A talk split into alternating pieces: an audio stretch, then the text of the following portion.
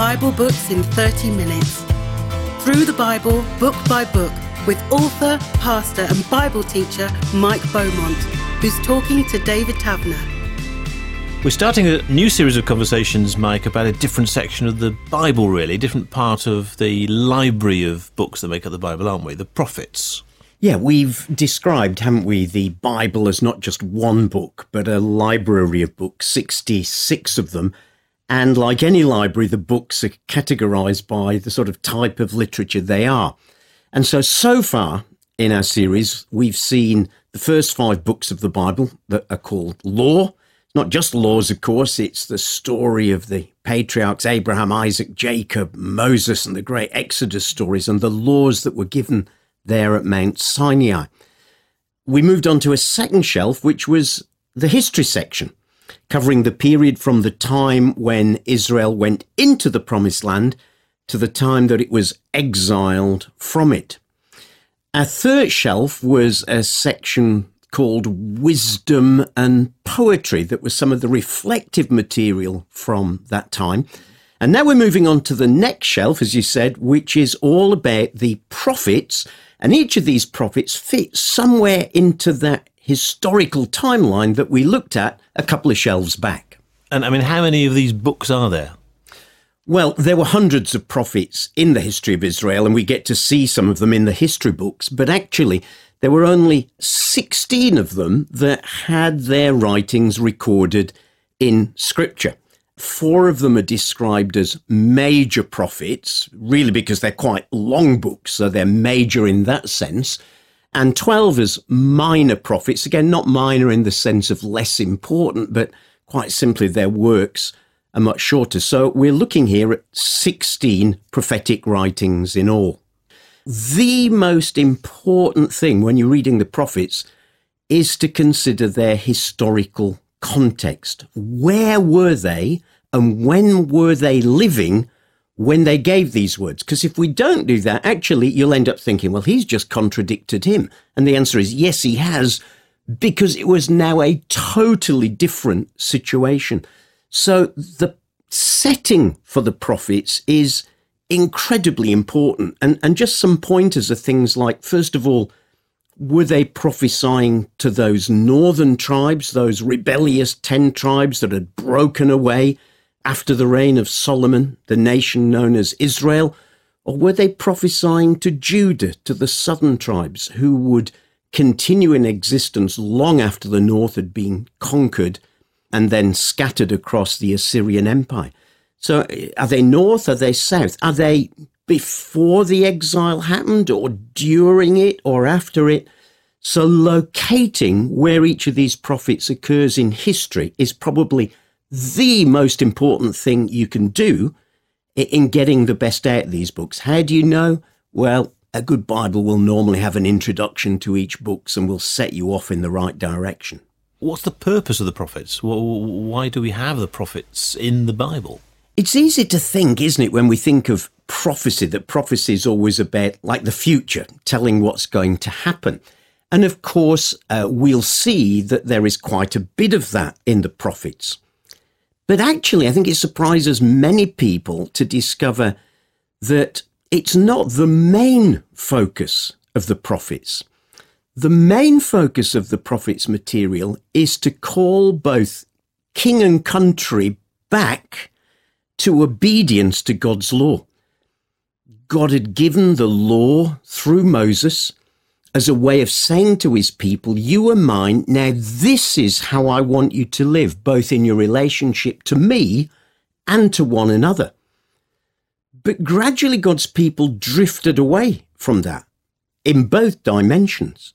And so, one of the big things we see the prophets doing is calling people back and saying, Hey, listen, Remember what God said in His Word about this. You can't treat the poor like that. You can't have idols in your home and worship Yahweh as well.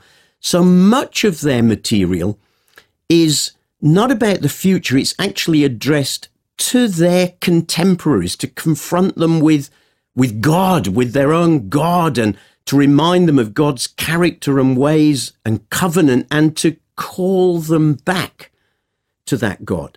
So there is stuff about the future, but it's, it, it's actually quite small in comparison to the whole. Well, we definitely ought to make a start and look at these major prophets. So the first one is Isaiah. I mean, how major is the book of Isaiah? Oh, it, it's major. It's one of the biggest books in the Old Testament. We've got 66 chapters, 66 rich chapters of amazing poetry. Actually, Isaiah has probably the best Hebrew in the whole of the Old Testament. His language is really well crafted. He uses lots of imagery and he's just really, really good. He's a wordsmith. He knows how to put words together. So this is a really major part of this section of the library. So with 66 chapters, that's that's quite a chunky book. Now maybe you could just give us a little bit of, a bird's eye view perhaps before we, we go into a bit more detail. A simple bird's eye view would be to sort of divide the book into three sections. We get chapters 1 to 35, which are messages delivered against the threat of Assyria. Assyria was the great empire to the east that had been growing and expanding and was looking westward and had got its eyes on, well, first of all, Israel, the northern kingdom, and during this period of Isaiah's life, would also have a go at taking Jerusalem and Judah too. And those first 35 chapters are, are really all about challenging Judah. Who are they going to trust in in the face of threat? When things go wrong in life, when stuff comes against you, whom will you trust in? The one you're to trust in is the Lord. And if you don't, then the consequences of that will inevitably come. And you mentioned earlier that the context is important. So this is Isaiah speaking to the people in Judah in the south. Absolutely. So that's really crucial in understanding his message. So people in the south, in light of that threat that is coming certainly to the people of the north and touches on them as well. There's a little historical section then in sections 36 to 39 where Assyria tries to actually conquer Jerusalem and can't. It's like a historical interlude in the midst of all the beautiful poetry. And chapter 39 ends up with Babylon suddenly appearing. Why, why do they come and visit? Well, Babylon is the next great empire that will eventually overtake Assyria. And Isaiah gives us a sort of little glimpse here of the future that's to come. And then the second main part of his book is really from chapter 40 onwards, where he's looking into the future and he sees that actually now Babylon has overtaken Assyria and Babylon has actually conquered Judah, the southern part of God's people, and taken them into exile. And chapters 40 onwards look at that exile right at the end of it when God's people will be allowed to come back home again. So this is a real leap into the future in that second part. So really the first 39 chapters are all about what's happening in his lifetime, chapter 40 onwards, looking ahead to an exile that hasn't yet happened yet, that isn't even on the horizon, but he sees it as though it had happened, is over, and then watch what God will do when he brings us back from that.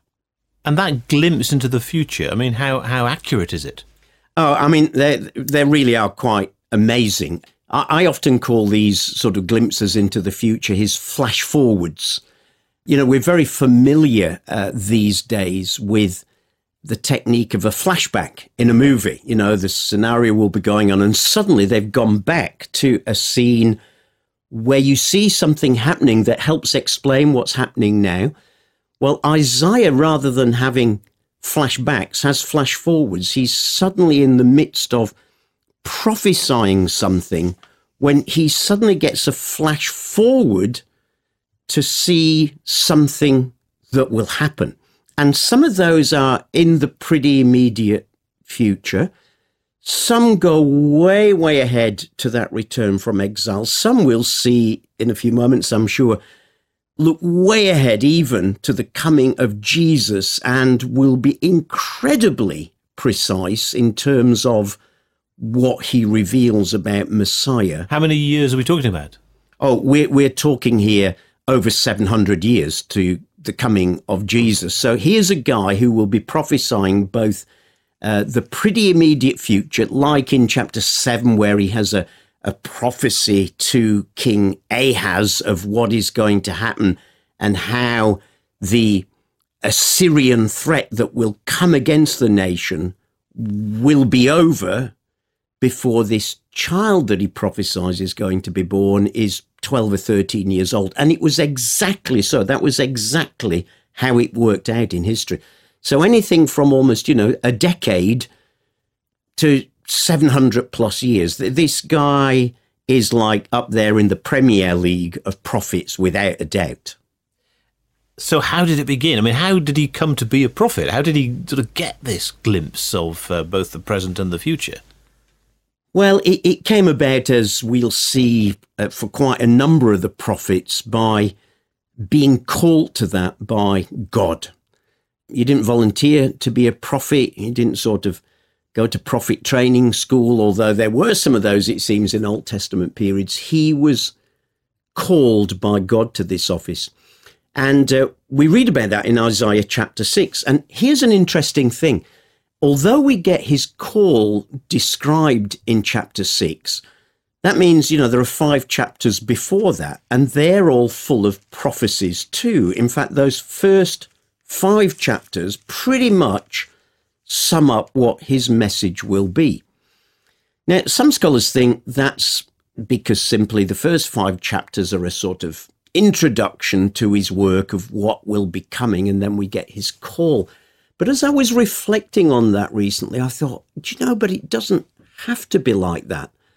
Because I think, you know, any of us that develop a gift from God find that it grows. So I've been a pastor and a preacher and a Bible teacher for decades now, but it didn't suddenly drop out of heaven one day when God called me to be a pastor.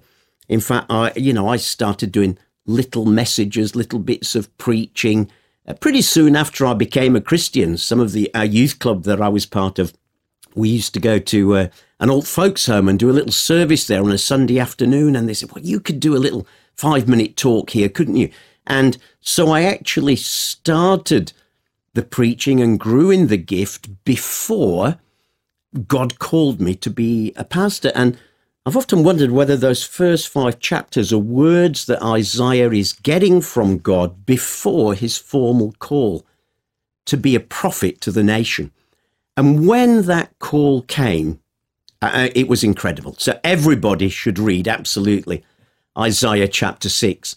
Uh, it starts out In the year that King Uzziah died, I saw the Lord. Is that just a time reference? It's absolutely not just a time reference. There's something really powerful in that because King Uzziah had been a great and godly king in Judah. He'd reigned for 52 years. Now, in those days, 52 years was an incredibly long time when kings sometimes literally only lasted a number of weeks or months, certainly up in the northern kingdom in Israel, that was true. So it had been 52 years of godliness, of stability, of, of prosperity. It had been a good life under a good and godly king. And suddenly the king is dead. And so everyone now is obviously thinking, oh my goodness, what's going to happen now? The king's dead. What's going to happen? And it's in that year when the good and godly king Uzziah dies that he has this vision in chapter 6 and in chapter 6, he has a vision of God, the holy God, seated upon his throne. And it's as if what Isaiah needed to know was listen, Isaiah, the king might be dead, but I tell you what, the king isn't dead. He's still on his throne, he's still in control. And what's more, Isaiah, I'm going to call you to be a prophet. And he does that uh, in chapter six in a particular way, having seen this incredible vision of what God is like and all his holiness, the first thing Isaiah says is, Woe to me, I'm ruined. I'm a man of unclean lips. Isn't that interesting? God was going to use his lips and his speech, and he's really aware suddenly that his lips feel very unclean, very unfit for this in the presence of the holy God. And, and so God sends one of the seraphs, one of the angelic beings with a, it says, a live coal from a, a sort of altar in heaven and touches his lips and says, See, I've touched your lips. Your guilt is taken away and your sin atoned for. And all that he can hear then is this voice saying, Whom shall I send? Who will go for us? Uh, and little Isaiah says, Well, I'm here.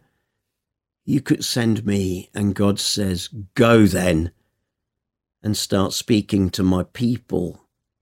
But by the way, they're going to hear but not hear, Isaiah. So there's a warning already that it's not always going to be an easy ministry. So that's how he launched on this great ministry. He had an encounter with God and God called him to it. A completely humbling experience by the sound of it. Oh, incredible.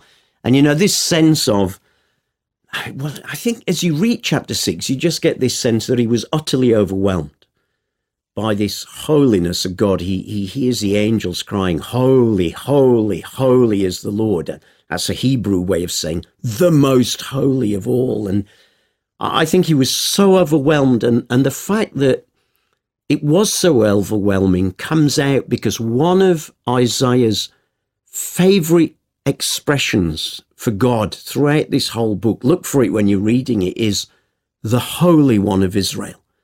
And it's like it had got him, it had grabbed him. But of course, what he'd seen in that vision is not just that God is holy and up there, and what are we going to do about it? God is holy and up there, but he comes down to us. He, he sent that angel with the glowing coal to touch his lips. So the holiness of God doesn't stand there and accuse and rebuke us. Yes, it does accuse us of our sin, but then the holiness of God acts to deal with that sin. And that's one of the things you'll see in one of his later visions, too. How did that amazing sense of God's holiness contrast with the lives of the people around him?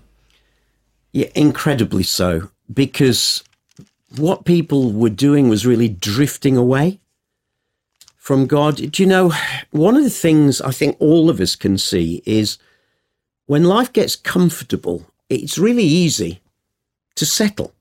You know, I think you know, around the world, uh, certainly in the West, you know, life was was pretty comfortable for all of us, and coronavirus came along and shook everything we had ever trusted in, whether it was our bank balances or our job or our ability to meet our family. Suddenly, our comfort was shaken, and we saw perhaps how lucky and how comfortable we were. And what had happened by Isaiah's days was that people had become incredibly comfortable in their lifestyle and in their comfort had become sort of lax and, and slack in two ways. And actually, both of these come out in that introductory chapter one. And one was they'd become very lax in the way that they'd related to God. And they had thought that simply going to the temple with their sacrifices, as long as they went there and did it, that was fine. You know, they'd done their bit. I suppose the equivalent would be I've been to church this week, that's it. Me and God are good now. Uh, but in chapter one, there's this powerful challenge where God says, The multitude of your sacrifices, what are they to me? I've had more than enough of them. I've got no pleasure in the blood of bulls and lambs and goats. What is this trampling of my court? Stop bringing me meaningless offerings. Wow, that's challenging. The second area where they'd got really lax was in the horizontal dimension, and that is in their relationship with one another. And it was the old thing, even though the rich getting richer and the poor getting poorer, and the rich and certainly the increasing middle class not caring about those who were under them. And so there are challenges in this book about the way that they deal with one another. And God's saying, You cannot pretend to be my people unless you are caring for one another in a godly way. And so, again, just one verse picked out from this introductory chapter one. God says through Isaiah, Stop doing wrong, learn to do right, seek justice, encourage the oppressed, defend the cause of the fatherless, plead the cause of the widow. So there's these two dimensions that are going wrong the vertical and the horizontal.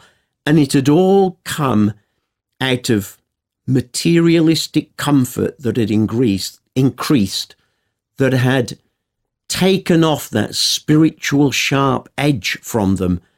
And it caused them just to become lazy and lax and ultimately, therefore, disregarding of their real heart responsibilities to God and to one another. And all of those things will get challenged, actually, not just in Isaiah, but in many of the prophets from this period. And in a sense, then, because they needed to be shown or told the truth, if they didn't change, what were the repercussions? Well, this is the hard part of Isaiah's message, where he tells them that if they don't change, then judgment is coming. You know, we don't like to think about that aspect of God, but it's a very clear part of Scripture that God does judge sin. And so from sort of chapters 13 onwards, we get God's judgment. And first of all, uh, that judgment is seen as coming upon the nations. But as Isaiah goes on through these chapters, it's very clear too, certainly by chapter 28 onwards, that this judgment is also going to come on God's people themselves. And it will come on them in what the prophets called the day of the Lord. Now, this seemed to have been a very common expression at this period. The day of the Lord was seen, well, initially as any day of God's intervention when he would come and deal with his enemies, but increasingly it came to be seen as that day at the end of human history when God would come and judge his enemies. And of course, God's people thought, yeah, that's absolutely right. And the enemies are all you lot out there, aren't they? It's not us. We're God's people. And Isaiah, along with a number of the other prophets, will say, no, hang on. This day of judgment will also include you. And you cannot just turn around and say, but we're God's people. If you're God's people, start living like God's people, or this judgment will most certainly come to you. And yet, even as Isaiah brings those words of judgment which are real, he also offers promises of hope and salvation. And that's one of the richest parts of his book. In fact, you said towards the end of the book of Isaiah, there's a, a glimpse into the distant future, which by the sound of it carries a sense of hope. But how was that relevant to the people that he lived amongst when he was alive? Well, I mean, first of all, you can't get away from the fact that judgment was coming. And that indeed did come. It would ultimately come in 586 BC when Babylon would attack Judah and destroy Jerusalem and take its people into exile. But I think what he's doing is he is giving them a sense of hope that judgment actually never needs to be the last word with God.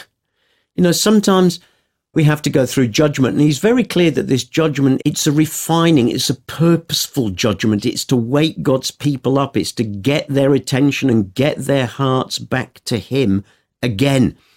And so the relevance for, for them in their time is that we may have to walk through judgment, but I do want you to know there's hope. There is always hope.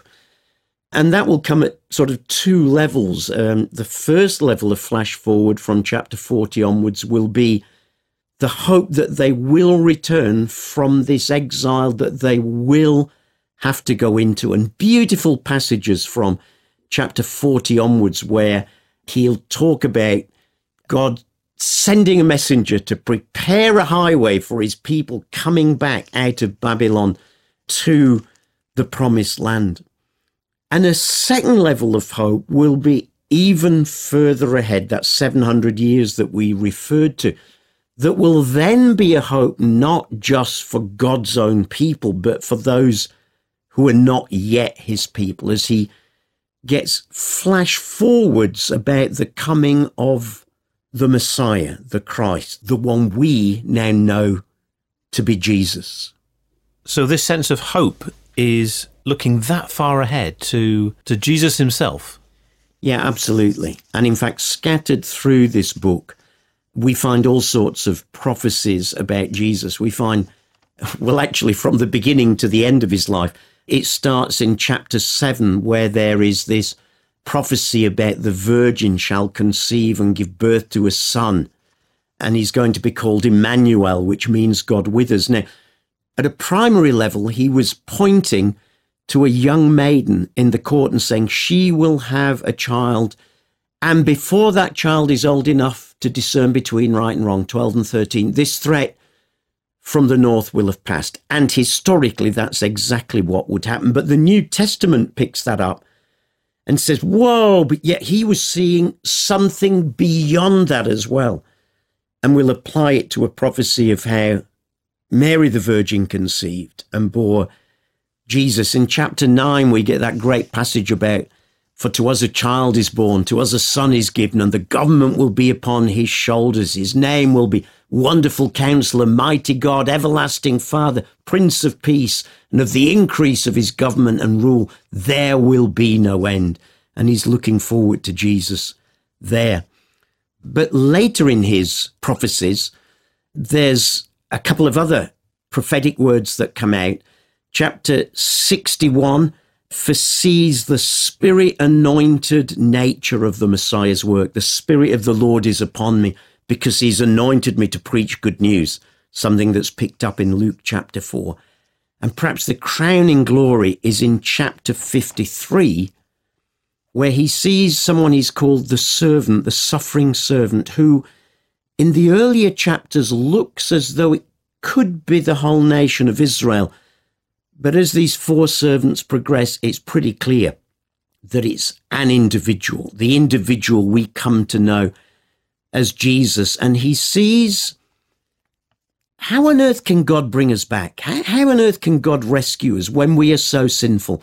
And the answer is God is going to have to deal with our sin, and he's going to deal with that sin through a suffering servant. And so in chapter 53, we see Messiah's death, a death that would not only be a sacrifice, uh, but a, a substitution. It will be our griefs and sorrows that he'll carry, he says. It will be our rebellion and sins he will pay for.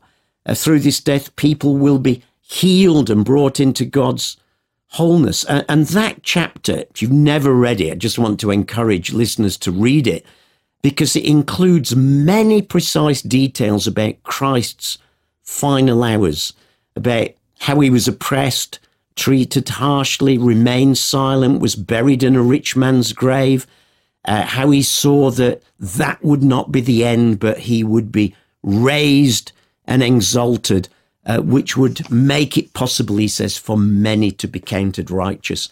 So there are some incredible flash forwards here, such as the prophetic anointing on this guy it certainly sounds like a remarkable climax to the book. And if you've read through the 66 chapters, as you say, it's quite a book, but worth reading. But for what reason in particular would you say? There are lots of like people's favorite verses hidden away in this book, scattered throughout it. And if you work your way through, you'll come across them. And again and again, there are some rich promises of God. But I would say, as a whole, what is the message that Isaiah brings in troubled times. Remember, he was speaking in troubled times when it looked like the nation might be overwhelmed. We too are living in troubled times for different reasons when it would be easy for us to feel overwhelmed.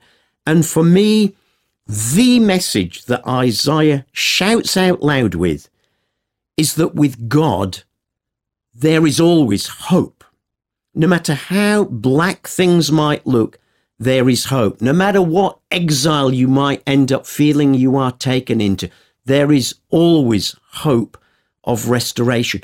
But we have to play our part in that by getting our hearts right with God and ensuring that our relationship with Him is worked out in how we care for others. And so it's a book of incredible hope. So if you're feeling hopeless at the moment, this is an incredible book to work your way through. Yes, you'll come to some passages that seem hard and difficult, but press on through because hope is coming. And that, for me, sums up Isaiah. Hope is coming, and it's coming from our holy God who always reigns in heaven. Mike Beaumont has been talking to David Taverner. Listen to more episodes anytime. Bible books in 30 minutes. Through the Bible, book by book, from Genesis to Revelation. This is a United Christian Broadcasters production. For more about UCB, check out the website at ucb.co.uk.